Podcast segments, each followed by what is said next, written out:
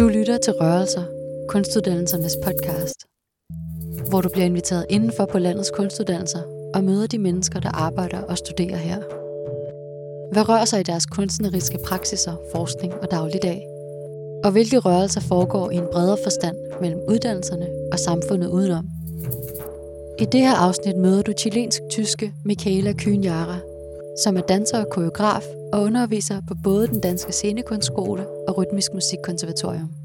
I am based here in Copenhagen, but I work a lot also in other places, mostly Germany. So I travel a lot for work, for love, also for different reasons. I think that's a big part of my work as well, like this slow mobility. For tiden underviser Micaela et såkaldt tværskursus, som kan følges af studerende fra alle kunstuddannelserne. Kurset hedder Who is in? Inclusion and participation in art. Basically, it's about inclusion and accessibility practices, and also access as an artistic practice. På kurset beskæftiger Micaela og de studerende sig altså med inklusion og tilgængelighed i forhold til de mennesker, der potentielt udelukkes fra forskellige kunstneriske sammenhænge, fordi de for eksempel sidder i kørestol, ikke kan høre eller er svagtseende.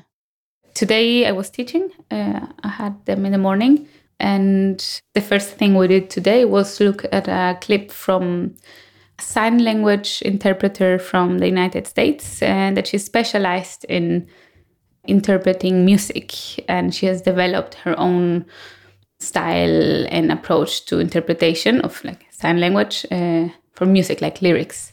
We also looked at access guides. If you, for example, have a gig or a concert somewhere, what can you ask from the venue in order to make the communication more inclusive?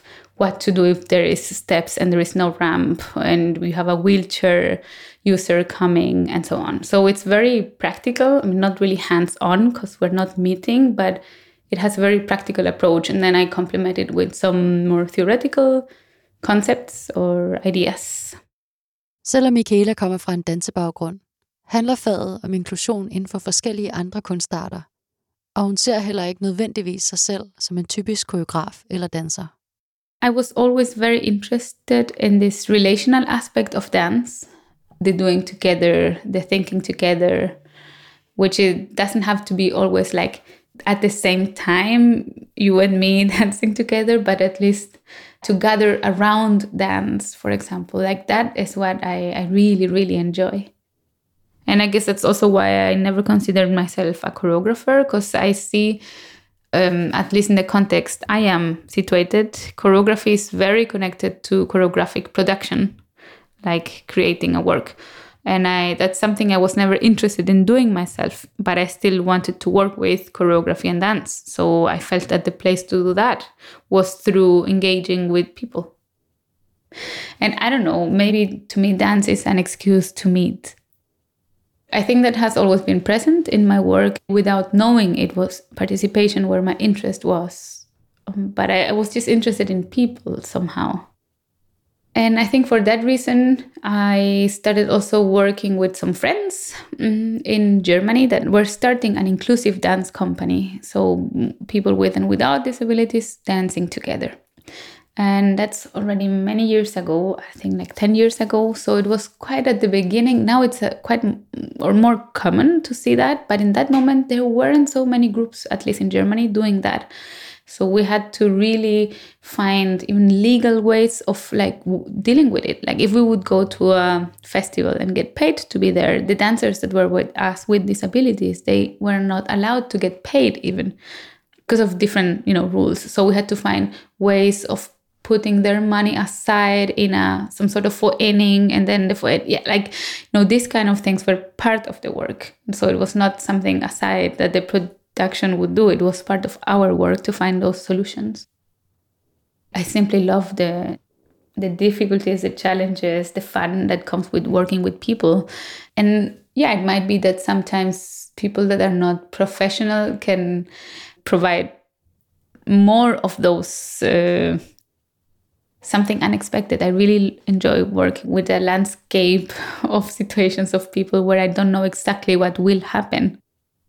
Selvom forskellige kunstarter henvender sig til forskellige af vores sanser, ofte i kombination, Er spørgsmålet om inklusion og tilgængelighed i kunst relevant på tværs af kunstarterne?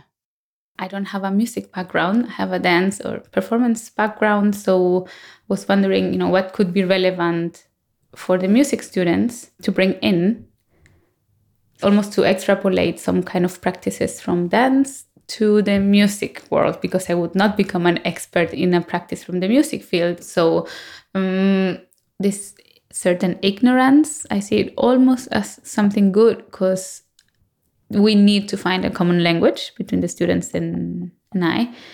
And they maybe need to explain things that are very obvious to them, but to me they aren't, right? So that's something that I see as actually quite good. I'm coming more from the user perspective or from, the receptive end of music. And I kind of use that a little bit as a provocation as well towards the students. But for sure, something that I bring, I think, is the attention to the body, or also just the embodied experience when performing, when playing, or just to think a bit more with the body. That immediately takes you or puts you inside of the problem you're looking at or the situation. And that's something we've been talking also with the students. Like, some of them have the tendency to write very much from outside or look at something from far, but I really try to bring a reflective approach based on their interest and on their experience. And experience, I really mean literally experiences, like things they can recall, things they can retell. But I realized that this topic of access, it's quite fresh, to not say almost invisible here in this local context. So I decided to go there with a bit of an experimental approach also. I'm presenting some ideas, some concepts, some strategies, some practices to the students, but then we have a lot of dialogues, and the idea is that they also reflect on their own work and maybe come up with ideas of how can this question of access be more present in their work now or in the future. This course is specifically looking at disabilities, visible or invisible. But I started the course with a more broad introduction or reflection on participation, as in the attention that is given to the experience of the participant in an artistic process. Also in the reception, for example, as a spectator.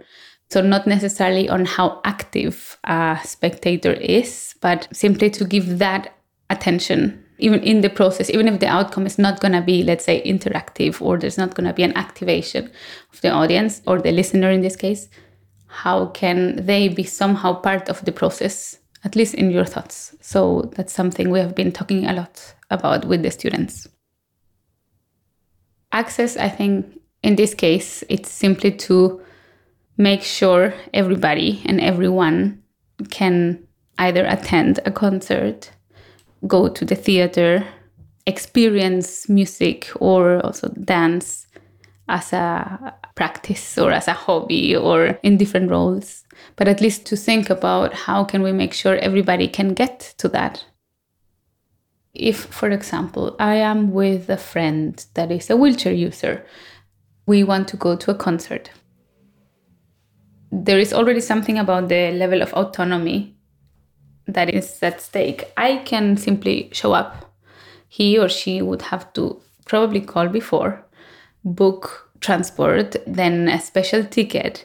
Maybe they have only 4 spots for wheelchairs. Then if those are booked, that person cannot go, which is okay. There's also a certain limit also for me in a concert, but normally there's a companion. And what if we're 2 companions and we want to sit together? So the other would have to sit somewhere else, or, all these kind of things. They're part of creating this access. And that's, again, more maybe the more administrative part or managerial part of the work. But I do think that there is an artistic approach to it, or that artists, not that they should be responsible for everything, but I think it's good to be aware of this aspect of the work, because if you maybe take that into consideration from early stages, it could even give something really rich to the artistic work, I think. So I don't think it's about, let's say, I create something and then I hand it out to a venue and say, figure out how are they gonna come to me, or how is this gonna be open to different people. find solutions. But I think it could be already a bit earlier in the process. I sin undervisning forsøger hun at få de studerende til at reflektere over, hvem de skaber kunst for. I ask them a lot of open questions about where is the audience in your process?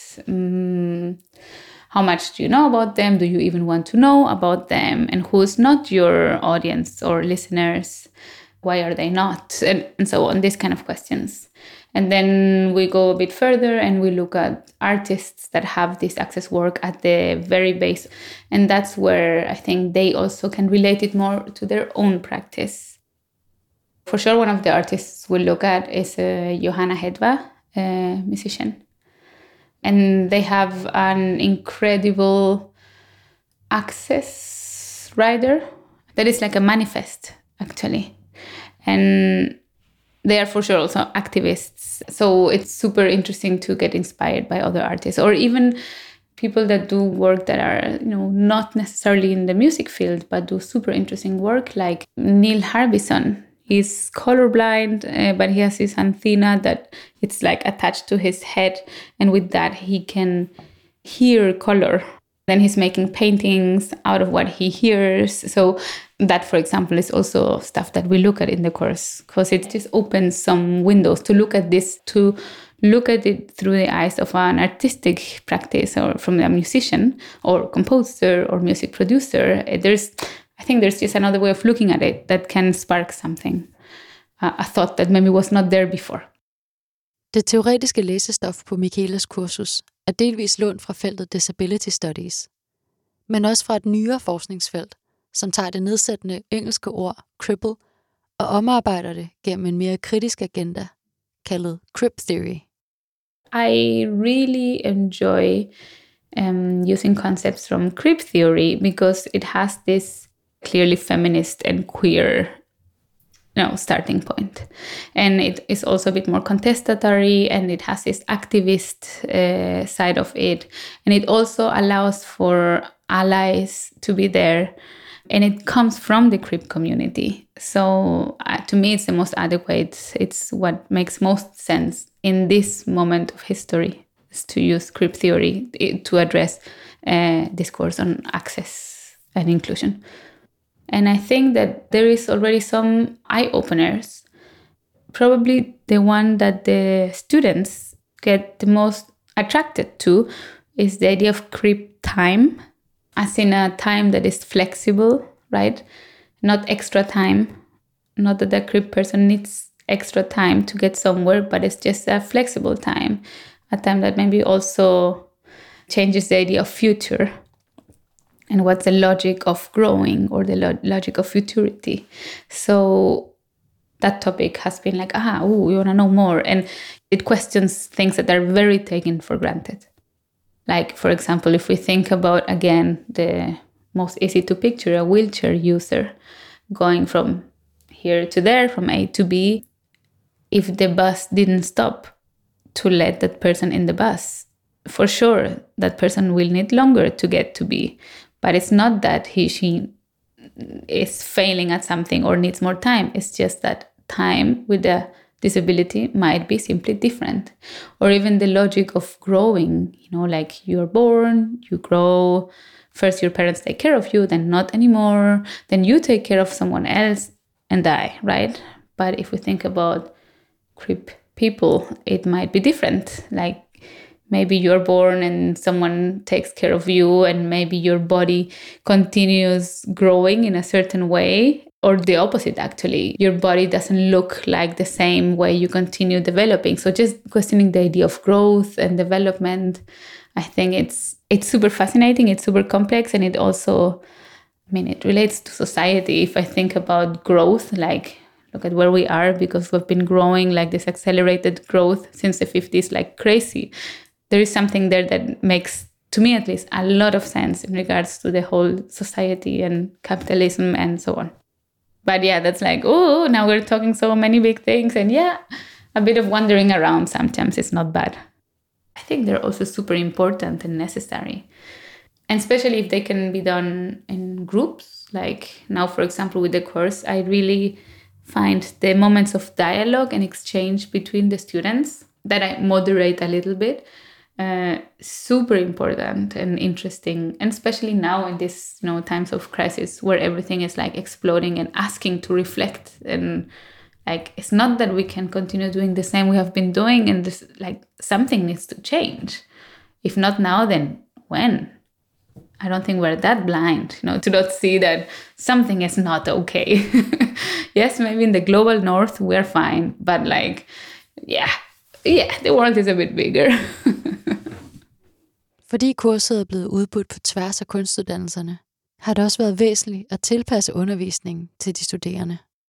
I went in this adventure of this course without knowing much about access or inclusion in music. So I also had to study quite a lot.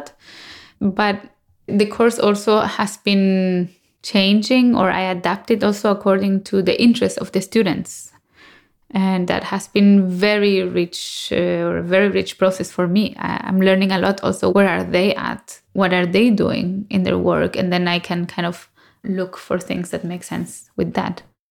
Et af de helt konkrete inklusionsgreb, som Micaela nævner, er såkaldte audio descriptions, som kan hjælpe blinde og svagtseende med at få mere ud af audiovisuel kunst. Audio description is nothing really new. It's a service for visually impaired people, right? That can be, for example, films. A red letter N unfolds into a spectrum of colors. Belle, the red-haired former Litchfield Camp CO, enters the detention center kitchen in a Polycon guard uniform and addresses the 5 inmates within. Welcome to the Polycon ICE Detention Center kitchen, ladies. You got 75 detainees out there waiting for grub. Most of them don't speak English, but they all speak Hungarian, so chop chop. Who's in charge? Red stares at her motionless. Gloria steps forward. I'll get us started. Even in Netflix, you can experience it. Maybe you already seen it or heard it. Sometimes by mistake, if you click on the audio description link, then you hear a description of what's happening on the image, right? So that's an audio description. And it's also used for theater, like for plays or for dance performances, that a narrator is narrating live what's happening on stage, and you have a hearing device on ear, only on one ear, where you hear what's going on stage. And it's normally complemented with a haptic, like a touch tour. So you touch the stage and the scenography and so on. So it's for visually impaired people or blind people. And something like that, for example. I would love to see it here in Denmark. I haven't yet. I am not aware of it being a thing here. Or sign language interpretation of concerts. I know sometimes in the queer community it's more present, like a drag show, for example. There you sometimes see it because I think there's an awareness and more like big events. But I somehow would love to see it a bit more often and a bit more normalized. And also because if I think of this kind of work, it's not that you just implement audio description of a dance performance and the work is done. It's the contrary. That's just the first step, but you need to reach out to the blind community, let them know this is there, inviting them, having, feedback with them. Did it work? What could be better? Like, it creates community, and it expands it. Micaela ser de her forskellige inklusionsstrategier som en helt naturlig del af den kunstneriske proces, og hun håber, at flere kunstnere vil tage inklusion og tilgængelighed alvorligt og skabe deres værker med alle slags modtagere i tankerne. I think the times of the genius artist inside of a studio are over. This is obvious, but in a way sometimes I think it's still very present in more cool ways, in more fashionable ways. Oh, there are so many trends in different places, right? But I think it's almost the opposite. Like, there is this trend to make everything about participation and inclusion, or what diversity work, like these buzzwords. And when they are buzzwords, they're nothing. I think that's not the way. If the work doesn't include the others, it doesn't make any sense. Du har lyttet til Rørelser, Kunstuddannelsernes podcast. I det her afsnit mødte du Micaela Kühn Jara, som underviser på både den danske scenekunstskole og Rytmisk Musikkonservatorium i forskellige tværfaglige kurser. Undervejs hørte du et enkelt klip fra Netflix-serien Orange is the New Black, med en såkaldt audio description slået til, så handlingen på billederne forklares via lyd. Tak fordi du lyttede med.